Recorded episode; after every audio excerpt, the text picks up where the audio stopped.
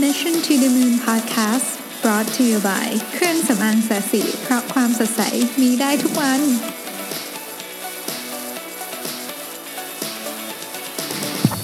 สวัสดีครับ ยินดีต้อนรับเข้าสู่ Mission to the Moon Podcast เอพิโซดที่ 72 นะครับผม วันนี้เราจะมาคุยเรื่องของ product market fit จริง ๆคำนี้เป็นคำที่พูดกันเยอะ แต่ก่อนแต่ว่าเดี๋ยวนี้เดี๋ยวนี้ในการประชุมในการอะไรจะไม่ค่อยได้คุยกันเยอะเท่าไหร่ผมไม่แน่ใจเหมือนกันว่ามันเกิดจากอะไรนะฮะแต่ว่าคำว่า product market fit เนี่ยจริง ๆ เป็นประเด็นที่ต้องบอกว่าเป็นประเด็นค่อนข้างสำคัญ แล้วก็มีมีการทำ definition กันไว้เยอะมาก วันนี้อยากจะมาทบทวนกันว่า definition ของมันคืออะไรบ้าง แต่ว่าผมว่า definition ที่ผมชอบมากหนึ่งเนี่ยนะครับมาจากหนังสือเรื่อง well design นะฮะหนังสือหนังสือเรื่อง well design เนี่ยเป็นหนังสือเรื่อง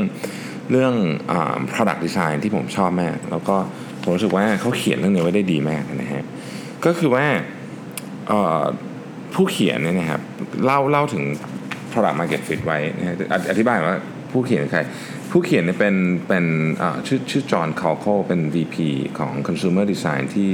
Blackboard เองนะฮะก็ก็เขียนหนังสือเล่มนี้แล้วก็คนพิมพ์ก็คือ Harvard Business Review Press นะครับ เป็นหนังสือที่ อ่านอ่านอ่านไม่ง่ายมากแต่สนุกนะฮะอืมคือก็พูดไปอย่างนี้ฮะ คือ product market fit เนี่ยมันไม่ใช่แค่เรื่องของการพูดเรื่องตัวเลข sales ตัวเลข performance profit revenue อะไรพวกเนี้ยอย่างเดียวนะคือไอ้พวกนั้นแหละเป็นเรื่องสำคัญอยู่ละแต่ว่าเรากำลังพูดถึงความสัมพันธ์นะครับระหว่างสินค้ากับตลาดในแง่มุมที่ซับซ้อนมากกว่าแค่จำนวนที่ขายได้ คือไอ้ไอไอไอคำว่าความสัมพันธ์อันเนี้ยนะครับมันอธิบายถึงตลาดตอบที่ตอบสนองต่อสินค้าของเรา Product ของเรานะครับ ซึ่งมันอาจจะเป็นเรื่องของอ position ของสินค้าก็ได้นะครับ เรื่องของความสัมพันธ์ที่ลูกค้ารู้สึกกับกับสินค้าหรือพูดถึงการ adopt ของเทคโนโลยีก็ได้อายกตัวอย่างเรื่องเทคโนโลยี adoption หน่อยแล้วกันเพราะประเด็นนี้เป็นประเด็นที่เห็นชัดสุดแล้วนะผมว่านะฮะ พูดแล้วจับต้องได้เอ่อ product จำนวนมากบนโลกใบนี้เนี่ยนะครับ ตัวคอนเซ็ปต์ของมันนะฟังดูแล้วเนี่ยมีประโยชน์ คือออกมาเนี่ยช่วยช่วยให้ชีวิตคนง่ายขึ้นแน่นอนนะครับ แต่ว่าไม่ใช่ว่ามันสร้างไม่ได้นะ แต่บางทีเนี่ยตอนที่มันออกมาในตอนแรกเนี่ยสังคมอาจจะยังไม่ซื้อมันมาใช้เยอะ เพราะว่ามันไม่ใช่เพราะว่าเขาไม่เข้าใจเทคโนโลยี อันนั้นเป็นเป็น part หนึ่ง แต่ส่วนใหญ่เนี่ยมันจะเกิดขึ้นจาก จากเรื่องของอเชิงของเขาเรียกว่าขนบหรือหรือวัฒนธรรมของสังคมมากกว่าคือเราไม่ชินอะพูดง่ายๆนะฮะยกตัวอย่างเช่น GPS GPS ทุกวันเนี้ยมีทุกมีในทุกทุกที่ถูกไหมนาฬิกาแล้วก็มี GPS หมด แต่ว่า GPS ที่จริงๆเนี่ยนะฮะก็เกิดมานานละนี่ยเอ่อตั้งแต่ 1973 นะครับ แล้วก็ GPS ที่เป็นสำหรับคอน sumer คือ GPS เดิมทีมันเป็นของทหารใช่ไหมฮะแล้วก็เขาก็มา adopt version ที่เป็นคอน sumer เนี่ยก็มีมาตั้งแต่ช่วงปี 2000 ละนะฮะจริงๆ Garmin ซึ่งปัจจุบันทำนาฬิกาขายเนี่ยแต่ก่อนคือคือคนยุคเด็กๆ วัยรุ่นสมัยนี้รู้จัก Garmin ในฐานะนาฬิกาซะเป็นส่วนใหญ่แต่ว่าจริงๆ อย่าง Garmin เนี่ยก็เป็นบริษัทที่ทำ GPS เป็นเครื่องเครื่องมาก่อนนะฮะ GPS เป็นเครื่องเครื่องเป็นยังไงหลายคนจะอาจจะนึกไม่ออกถ้าถ้าถ้าถ้าท่านท่านอยังอายุน้อยอยู่เนี่ย มันเป็นเหมือนกล่องสี่เหลี่ยมอันหนึ่งอะประมาณไซส์สักเท่าอาจจะเล็กกว่ามือถือนิดนึงอะไรเงี้ยนะฮะหนาๆหน่อยนะฮะสมัยก่อนเราไม่มี Google Map เราก็ใช้เนี่ยแหละนะเอ่ออ๋อกล่องเท่า Pocket Wi-Fi เออประมาณนั้นนะใช่ไหมเท่า Pocket Wi-Fi เออไม่ได้ใช้นานแล้วนะฮะนั่นแหละเราก็ใช้อันนี้นะครับ ก่อนที่เป็นยุคของ Google Map อะนะฮะทีเนี้ย มันมีมาตั้งนานแล้ว แต่ช่วงนั้นน่ะการใช้งานก็ค่อนข้างจำกัดนะครับตัวอย่างผมเองเนี่ยก็เคยใช้นะไอ้ไอ้ GPS แบบนี้แต่ว่าก็น้อยมากอะ่ะคือมาใช้ยุคหลังๆนั่นนะฮะจนกระทั่งมันเกิดสมาร์ทโฟนขึ้นสมาร์ทโฟนเอาแบบสมาร์ทโฟนที่เป็นหน้าจอแบบนี้ใหญ่ๆ อย่างเงี้ยเนี่ยนะฮะก็เรานับเป็นเป็นทางการก็คือ iPhone นะครับเนาะ iPhone รุ่นแรกก็คือปี 2007นะฮะ11 ปีมาละ ก่อนหน้านั้นเนี่ย GPS ก็ยังใช้ในในหมู่ ผู้บริโภคอย่างก็มีใช้อย่างที่บอกว่าก็ค่อนข้างจำกัดนะฮะแต่ปัจจุบันนี้มันก็ถูก adopt อย่างรวดเร็วมากก็คือหลังจากมีสมาร์ทโฟน แต่ในความเป็นจริงเนี่ยเทคโนโลยีนี้มันพร้อมมานานแล้วนะครับ ก็หรืออีกอันหนึ่งที่อันนี้คลาสสิกเลยก็คือไมโครเวฟนะไมโครเวฟเนี่ยถูก develop มาตั้งแต่ปี 1930 นู่นนะนะฮะแล้วก็ถูกทำให้เป็น commercialize เนี่ยนะครับ ช่วงหลังสงครามโลกก็คือประมาณสัก 19 เกือบเกือบ50 นะฮะ แต่ว่ากว่าเราจะมาใช้มันทำอาหารตกเป็นเป็นไมโครเวฟที่เรากินอยู่ทุกวันนี้เนี่ยนะฮะก็อีก 40 กว่าปีอะคือคือนานมากเทคโนโลยีมีนะฮะราคาก็ไม่ได้แพงอะไรมาก แต่ว่าคนคนไม่ชินอะนะฮะคนไม่ชินก็เลยไม่ develop ไม่ develop มันก็เลยไม่ไม่ถูกเหมือนเหมือนเอามาใส่อยู่ในวัฒนธรรมของเรา เราก็เลยไม่สนใจมัน อันนั้นก็คือ part ของ แบบส่วนใหญ่ที่เป็นเทคโนโลยี adoption แบบส่วนใหญ่ แต่มันจะมีอีกขาหนึ่งเหมือนกันที่ที่เป็นเขาเรียกว่าเป็นขา reverse ที่เราเรียกว่า the last mile อันนี้จะเป็นเคสที่จะเกิดค่อนข้างน้อยคือ ทุกคนอยากใช้มากแล้ว แต่ว่าราคาในการ offer ให้กับคนบางกลุ่มเท่านั้นนะฮะคนขอเน้นว่าคนบางกลุ่มเท่านั้นเนี่ยมันจะยังแพงมากอยู่ยกตัวอย่างเช่น การลากสายไฟเบอร์ คือสมัยก่อนเนี่ยก่อนที่มียุคเวลาพูดนี่คือ มันต้องคือเวลามันอันนี้เป็นเรื่องที่แบบผมเจอบ่อยมาก เวลาไปบรรยายให้กับน้องๆ ที่มหาวิทยาลัยเคยเล่าเรื่องนี้ให้ฟังในพอดแคสต์ใช่ไหมมีคนเคยเดินมาถามผมว่า พี่พี่อันนี้อันนี้ไม่ใช่น้องที่มหาลัยแต่เป็นแต่เป็นหลานผมเองบอกว่าเออไอไอรูปรูปกดเครื่องหมาย save อะครับในในโปรแกรมอะที่มันเป็นเครื่องเครื่องหมาย save มันมันคือรูปอะไร เออคุณคนที่ไม่รู้ว่ามันคือรูปอะไรคุณเคยสงสัยไหมคือมันคือรูปของของ floppy disk ครับ ซึ่งซึ่งยุคสมัยมันมันไม่มีนานมากแล้วคือ เราคนที่อายุเท่าผมเนี่ยนะฮะคือผมก็จะย่างย่างสี่สิบแล้วเนี่ยคนที่อายุเท่าผมเนี่ยจะมีจะมีเขาเรียกว่าอะไรอะการเห็นเทคโนโลยีหลายเจเนอเรชันมากนะตั้งแต่ยุคแบบที่มันแบบ อะไรอะอย่างอย่างอินเทอร์เน็ตเราก็มายุคแรกเลยแบบช้าสุดๆ มีเสียงตื้อๆดึงๆอะไรเนี่ยนะฮะที่เป็นที่เป็นมุกเล่นกันนะ 56K สมัยก่อนนะฮะจนกระทั่งเป็นความเร็วสูงตรงนี้ สมัยก่อนเนี่ยพอกลับมาเรื่อง The Last Mile คือสมัยก่อนเนี่ยเราจะทำเหมือนกับลากสายไฟเบอร์ไปที่บ้านคนเนี่ยมันไม่ได้อะมันแพงมากนะฮะสายไฟเบอร์นี่แพงมาก เพราะฉะนั้นเนี่ยเราก็ใช้สายไอ้โทรศัพท์นะฮะมันก็มันก็มีปัญหาอะไรเยอะแยะเต็มหมด กว่าทุกคนจะลากสายไฟเบอร์ไปได้นี่นี่คือกรณีของในที่อเมริกานะครับ ซึ่งอาจจะยังไม่ได้ทุกคนเลยด้วยซ้ำในปัจจุบันนี้ก็คือคนคือถ้าคุณอยู่ในเมืองเงี้ยไม่มีปัญหาใช่ไหมแต่ว่ากว่าทุกคนจะได้ใช้บริการของไอไออินเทอร์เน็ตความเร็วสูงจริงๆเนี่ยมันก็ใช้เวลา adopt กันเป็น 10 ปีเลยนะ แม้แต่ในประเทศที่เจริญมากๆอย่างอเมริกา นี่ก็เราเรียกว่าเป็น the last mile problem นะครับนี่พูดถึงเรื่องของเทคโนโลยี adoption ซึ่งเป็นหนึ่งในใน part หนึ่งของ product market fit เท่านี้นะแต่เป็น part ที่น่าสนใจเพราะมันเห็นชัดไงเราจะเห็นว่าของหลายอย่างที่ออกมาเนี่ยมันมาเขาเรียกว่าก่อนกาลเวลาเยอะนะเอออย่างเช่นไอตัวอย่างคลาสสิกสุดของยุคช่วงยุค 2000 ก็คือ Segway ทุกคนนึก Segway ออกใช่ไหมฮะที่มันมี2ล้อแล้วมีเอกการยืนขึ้นมา ซึ่งหลายคนเป็นเจ้าพ่อเทคโนโลยีหลายคนเนี่ยเคเคยกล่าวไว้ว่าเฮ้ยไอเนี่ยจะเป็นแบบตัวที่แบบเปลี่ยนแปลงแบบโลกของการเดินทางอะไรเงี้ยนะ revolution เขาเรียกว่า urban traveling อะไรเงี้ยแต่มัน โหจะขายกันแบบเป็นล้านๆตัวต่อปีเลยปรากฏว่าขายเป็นหลักพันหลักหมื่นอะไรอย่างเงี้ยนะครับอย่างที่เราทราบมันไม่เกิดขึ้นหลายคือพอมันมาวิเคราะห์เหตุการณ์หลังจากจากที่มันมันขายไม่ค่อยออกมาแล้วเนี่ยเขาเขาก็วิเคราะห์มันมาถึงก่อนเวลา ถ้ามันมาขายปีนี้เริ่มขายปีนี้เนี่ยมันอาจจะมีโมเมนตัมเราเทคออฟไปได้ก็ได้นะฮะโอเค ทีนี้เราก็มาดูว่าเวลาเราพูดถึงคำว่า product market fit เนี่ยไอ้คำว่า market เนี่ยมันคืออะไรคำว่าตลาดเนี่ยเราเราหมายถึงอะไรนะฮะ แน่นอนว่าเวลาเรานึกถึงคำว่าตลาดจะนึกถึงลูกค้า user นะครับอันนี้พวกเนี้ยแน่นอนอยู่แล้ว แต่มันมีอีกนะฮะ competitor เป็นตลาดเนาะนโยบายเป็นตลาด กฎหมายก็เป็นตลาดนะฮะเทรนด์ก็ถือว่าเป็นตลาดเหมือนกันเนี่ยเวลาเราพูดถึงตลาดมันจึงมีความกว้างๆแบบนี้นะครับ เพราะฉะนั้นสมมุติว่าคุณอยากจะทำแอปสักตัวหนึ่งทำแอปขายนะทำแอปขายสักตัวหนึ่งจะโหลดขึ้นไปใน App Store ของ Apple ก็ฟังดูเหมือนไม่มีอะไรเนาะก็ develop แอปขึ้นมา แล้วก็อัปโหลดขึ้นไปใน App Store นะแต่ในความเป็นจริงเนี่ยมันมีเรื่องเยอะมากนะฮะมันมีเรื่องเยอะมาก ยกตัวอย่างนะครับ เวลาเราต้อง concern ถึง1 community community เนี่ยเป็นคนที่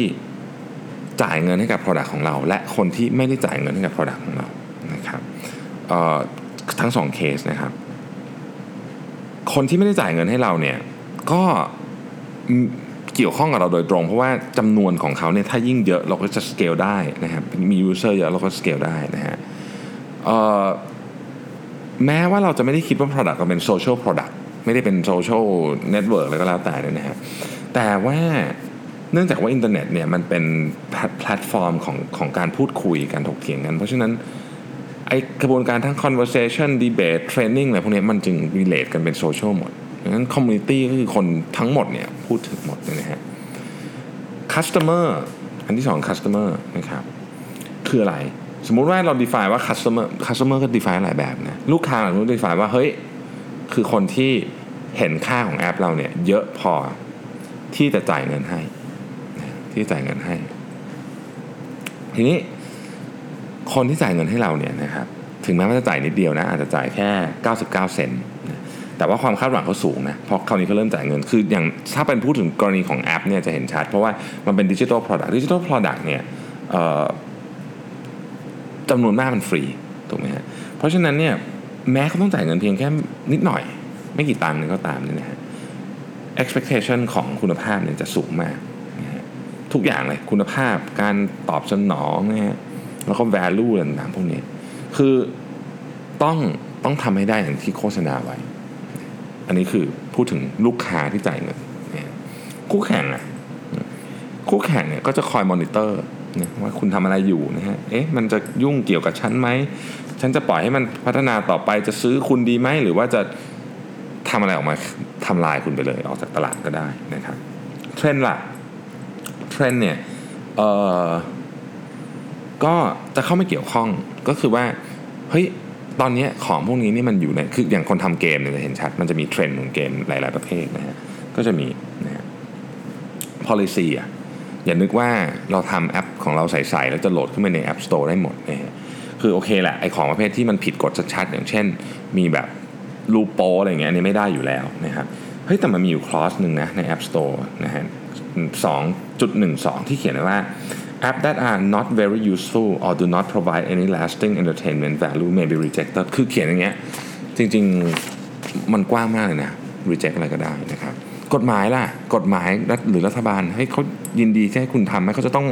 พิจารณาก่อนไหมว่าแอปนี้มันขัดต่อนโยบายภาครัฐหรือเปล่านะครับเเขาจะให้คุณออกหรือเปล่าหรือว่าออกไปแล้วจะทำต่อได้ไหมนะฮะซึ่งซึ่ง มันมีเคสเยอะมาก เอาเคสอันหนึ่งแล้วกันนะครับ เคสนี้ก็เป็นเคสของเอ่อ Hey Ride นะครับ เป็นเป็น ride sharing service ในในออสตินนะครับ ซึ่งซึ่งก็จริงๆ mechanic ก็คล้ายๆ Uber นะฮะ คล้ายแล้วกัน มีมีบางอย่างแตกต่าง ผมไม่ลงเรื่อง detail แล้วกัน เอาเป็นว่าทำไปสักพักหนึ่งหน่วยงานท้องถิ่นนะครับ ก็คือเมืองบอกว่า เอ้ย คุณไม่ได้ คือเราไม่อนุญาตให้คุณ เหมือนกับ operate ต่อไปนะครับจนในที่สุดเขาก็ operate ต่อไม่ได้นะฮะแล้วก็จนในสุดต้องถูกซื้อไปอะไรเงี้ยประเด็นก็คือว่าเคสในออสตินเนี่ยเป็นเคสที่ทำให้เกิดกระแสของการต่อสู้เพื่อที่จะให้ serviceใหม่ๆเนี่ยเกิดขึ้นได้แม้กฎหมายเก่าจะไม่อนุญาตก็ตาม คือความคิดมันเป็นอย่างนี้ครับผมผมผมจะไม่ขอเทียบกรณีนี้กับที่ประเทศไทยนะความคิดมันเป็นอย่างนี้ครับหลายคนเขาบอกว่าเฮ้ยถ้าตลาดต้องการ ถ้าตลาดต้องการ วิธีการคือไม่ใช่เจ้าของแพลตฟอร์มเนี่ยจะไปดีลกับจะไปเจรจาขอกับกับภาครัฐหรือหน่วยงานรัฐ เพราะว่าอันเนี้ยมันยากมากที่จะเกิดขึ้น เพราะมันเป็นหนึ่งคนพูดกับหนึ่งคน แต่ว่าถ้าเกิดตลาดต้องการจริงๆเนี่ย ตัว Public เองเนี่ยมีเสียงมีน้ำหนักมากกว่าเจ้าของกิจการเยอะ เพราะว่าถ้าเกิดเจ้าของกิจการทำคือคือคนสมมติว่าทำ ride sharing เนี่ยทำให้ประชาชนเห็นได้ว่าเฮ้ย service ที่มันมีประโยชน์จริงๆเนี่ยในที่สุดประชาชนนี่แหละ จะเป็นคนไปเรียกร้องกับผู้แทน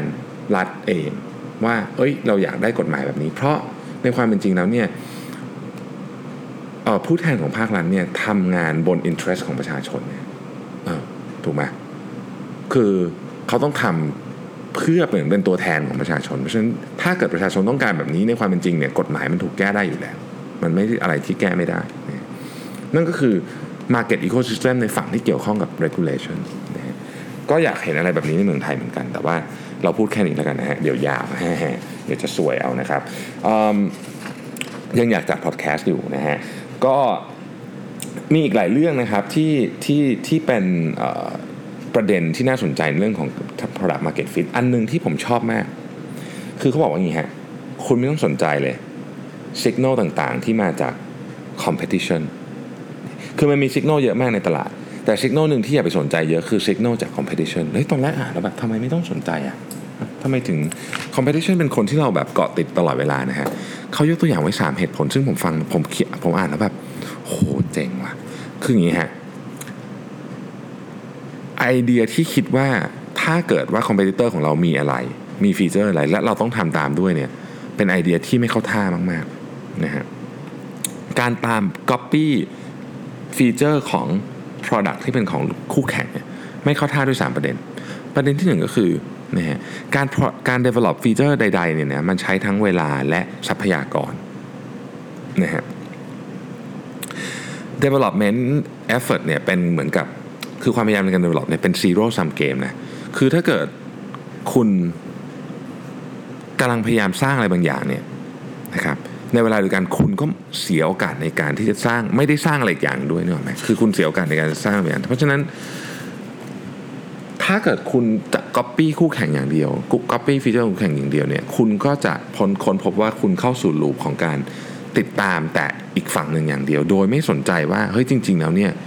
คนผู้คนนะเขาอยากใช้อะไรนะฮะมันเคยเกิดเหตุการณ์นี้ขึ้นกับบริษัทยักษ์ใหญ่เต็มหมดยกตัวอย่างเคสหนึ่งที่อยู่ในหนังสือคือ Microsoft กับ Netscape ทุกคนจำได้นะฮะ Netscape นี่ก็ก็โหโบราณใช้ได้เลยเนี่ยนะฮะก็เป็น browser war นะฮะช่วงนั้นก็เป็นก่อนปี 2000นะซึ่งตอนนั้นเนี่ยถ้าใครคุ้นๆเหตุการณ์นะครับมันมันเป็นอย่างนี้ สมมุติมีคนหนึ่งออกเวอร์ชันหนึ่งมาแล้วมี feature นี้อีกคนหนึ่งก็จะรีบ ออกเวอร์ชันของตัวเองออกมา แล้วก็มีมีไอ้ feature นี้ด้วยแล้วก็มีแถมอีก feature หนึ่งอะไรเงี้ยออกไปเรื่อยๆจน แต่ว่าไม่มีใครรู้ว่า ไม่ไม่มีใครได้สนใจจริงๆจังว่าเฮ้ยลูกค้าอยากได้แบบนี้การแข่งขันแบบนี้มันคล้ายๆกับพวกเอ่อ consumer electronics ที่เขาเป็นที่เขาเรียกกันว่า race to the bottom อะคือคือแข่งกันตัดราคากันไปจนจนกระทั่งในที่สุดแล้วไม่ไหวกันไปเองนะฮะทุกคนแพ้หมด นะครับอันนี้คืออันที่หนึ่งทำไมถึงไม่ควรจะไปนั่ง copy feature ของคนอื่นอันที่สองก็คือ การที่เราใส่คล้ายๆกับ choice หรือหรือความเขาเรียกว่า layer ให้ลูกค้าเพิ่มเข้าไปเยอะๆเนี่ยไม่ได้หมายความว่าเป็นสิ่งที่ดีเสมอไปนะครับมันมีกฎข้อหนึ่งที่ที่เรียกว่า Hick's law เนี่ยฮะซึ่งถ้าให้เขียนแบบแบบเข้าใจแบบง่ายๆก็คือว่า เอ้ย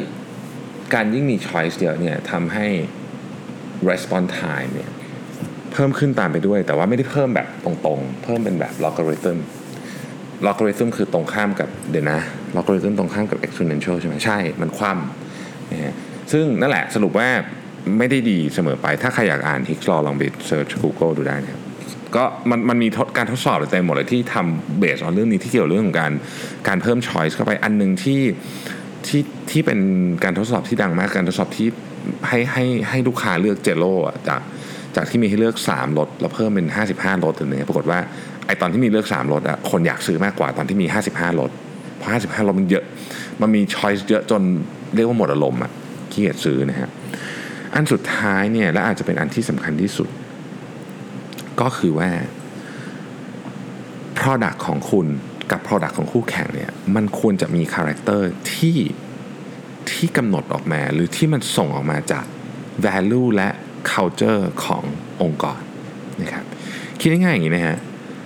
เอ่อ product ของ Microsoft คุณจะรู้สึกกับ product แบบหนึ่งรู้สึกนะเขาใช้คำว่ารู้สึก ความรู้สึกของมันมันจะส่งสัญญาณภาษาแบบหนึ่งมาคุณ product ของ Apple ก็จะส่งสัญญาณภาษาออกมาแบบหนึ่ง product ของ Dell นะฮะก็จะมีภาษาแบบหนึ่งนะซึ่งซึ่งซึ่งภาษาพวกนี้มันไม่เหมือนกันเลยนะครับเพราะว่าคนที่อยู่เบื้องหลังการ develop ของพวกนี้เป็นคนละคนกัน founder ก็ไม่เหมือนกัน principal ของบริษัทก็ไม่เหมือนกันอะไรก็ไม่เหมือนกันหมดเลย แล้วของพวกนี้ copy กันไม่ได้ เวลาสมมุติว่าคุณเห็น market leader ทำอะไรสักอย่างแล้วแบบ อุ้ยเขาทำแล้วขายดีจังมันมันฟังดูแล้วแบบ เออ make sense แล้ว copy เขาเลยดีไหมเนี่ยนะฮะเรา อย่าลืมว่าหนึ่งเราไม่สามารถเอาทรัพยากรต่างๆ เข้ามาได้ พนักงานก็มาไม่ได้ environment ก็มาไม่ได้วัฒนธรรมองค์กรก็มาไม่ได้ อะไรเต็มไปหมดเลยเอามาไม่ได้นะครับ ที่สำคัญที่สุดคุณไม่สามารถเอาความรู้สึก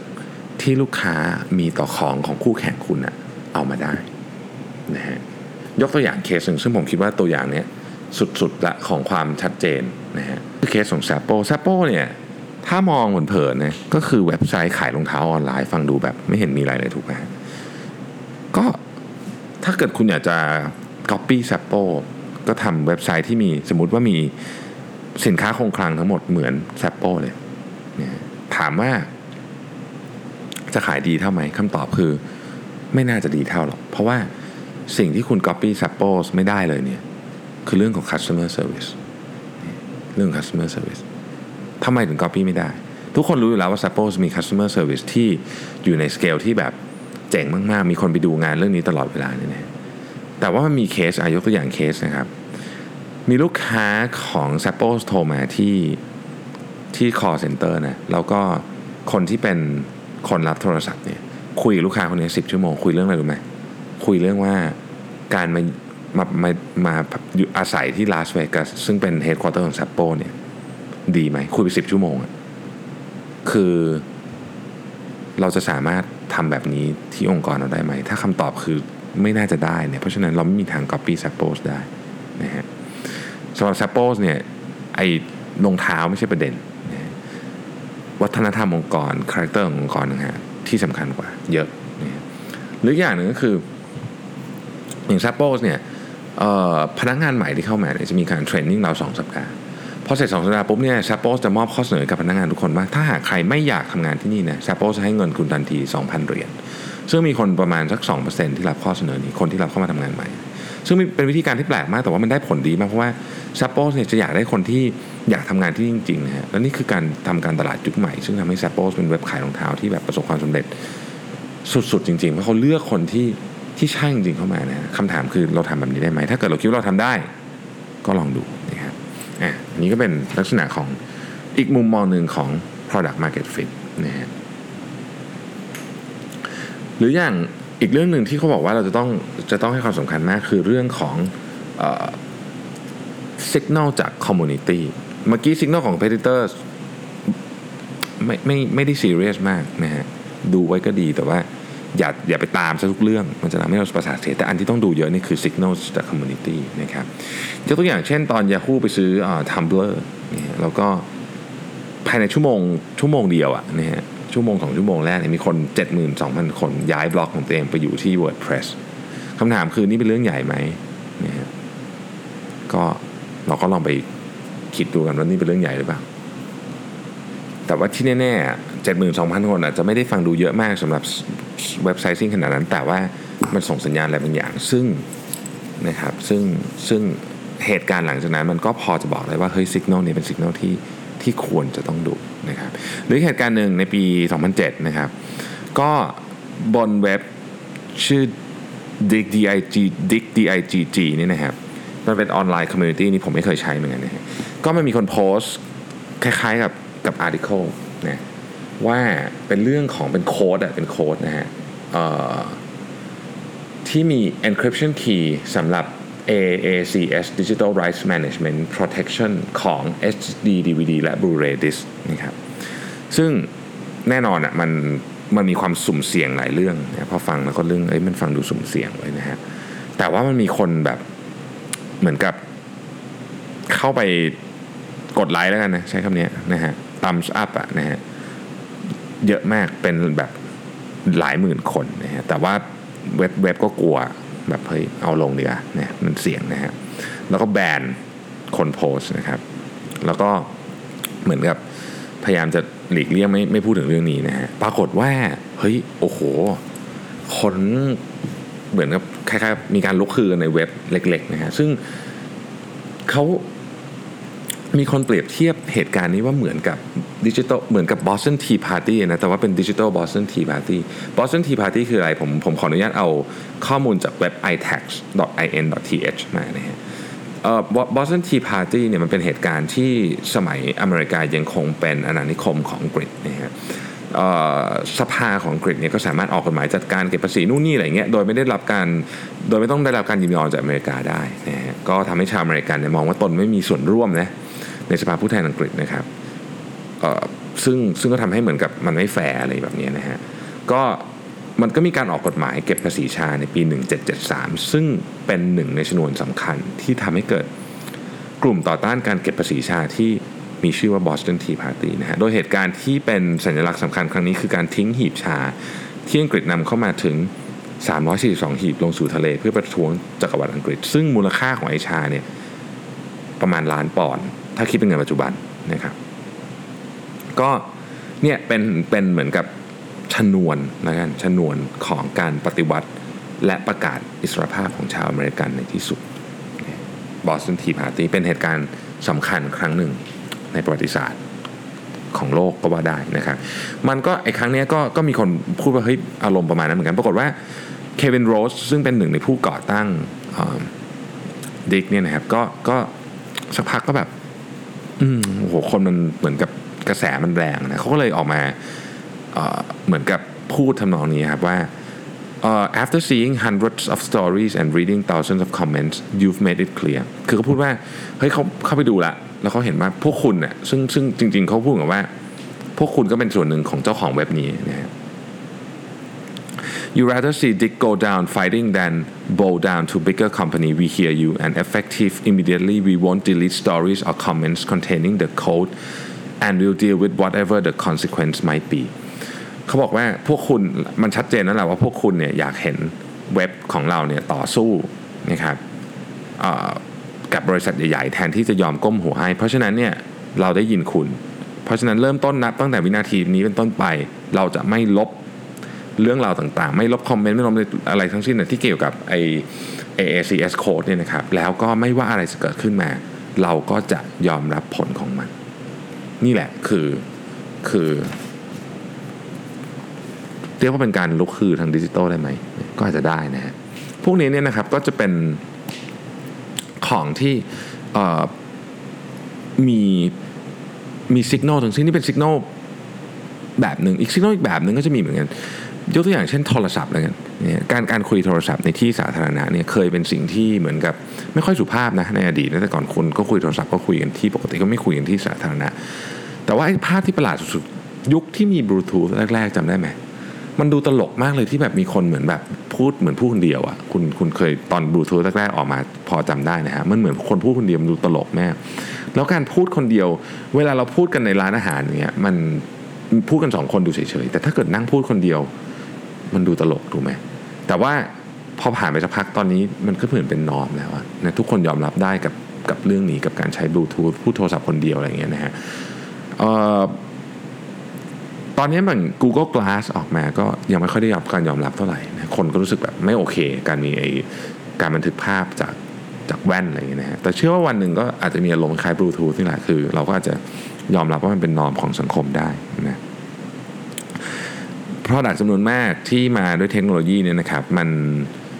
มันไม่ได้มาเพราะตัวเทคโนโลยีอย่างเดียวแต่มันต้องมาพร้อมกับการยอมรับของวัฒนธรรม ยอมรับของสังคม ยอมรับของอะไรต่างๆ พวกนี้ด้วยนะฮะสำคัญที่สุดก็คือมันจะต้อง humanize และเข้าได้กับความเป็นมนุษย์ ไม่ใช่เพียงแค่มาเซิร์ฟตัวเทคโนโลยี หรือความก้าวหน้าทางเทคโนโลยีเพียงอย่างเดียวนะครับนี่เป็น ส่วนหนึ่งเล็กๆเท่านั้นนะของ product market fit แต่ว่ามันชักจะเริ่มยาวกันไปแล้ว ผมรู้สึกว่ามันเดี๋ยวจะยืดเกินไปนะ ก็อาจจะพอแค่นี้ก่อนแต่ว่า อยากจะเล่าให้ฟังว่าหัวข้อนี้เป็นหัวข้อที่ค่อนข้างเป็นมหาภาค และหลายครั้งในการออก product นี่นะครับ เราสกิปหัวข้อ product market fit ไปเลยนะ ไม่รู้คนอื่นเป็นว่าแต่บางทีผมเป็นคือคือมันข้ามหัวข้อนี้ไปเลยเหมือนแบบมันมันพูดกันเรื่องแบบตัว product แต่เยอะไปไปคุยเรื่อง consumer เยอะบางทีเราเราลืมดูบริบทอื่นไปเลย เงี้ยนะฮะคือเราเราไม่ดูบริบทอื่นเราดูอาจจะโฟกัสไปที่ลูกค้าของเรา แต่ว่าเราอาจจะไม่ได้ดูเรื่องของอะไรที่มันเป็นภาพที่ใหญ่กว่านั้น หรือเป็นภาพที่อาจจะไม่ได้ส่งผลกระทบกับเราตรงๆแต่ว่าเป็นทางอ้อมแบบที่เราคุยกันไปในเคสวันนี้นะครับ โอเค ก็ขอบคุณทุกท่านที่ติดตามนะครับ วันนี้ต้องขอลาไปก่อนนะครับ ก็ขอทุกท่านเริ่มต้นเดือนใหม่ เต็มไปด้วยพลังและ ขอให้มีความสุขมากๆนะครับ คืนนี้ราตรีสวัสดิ์ครับ สวัสดีครับ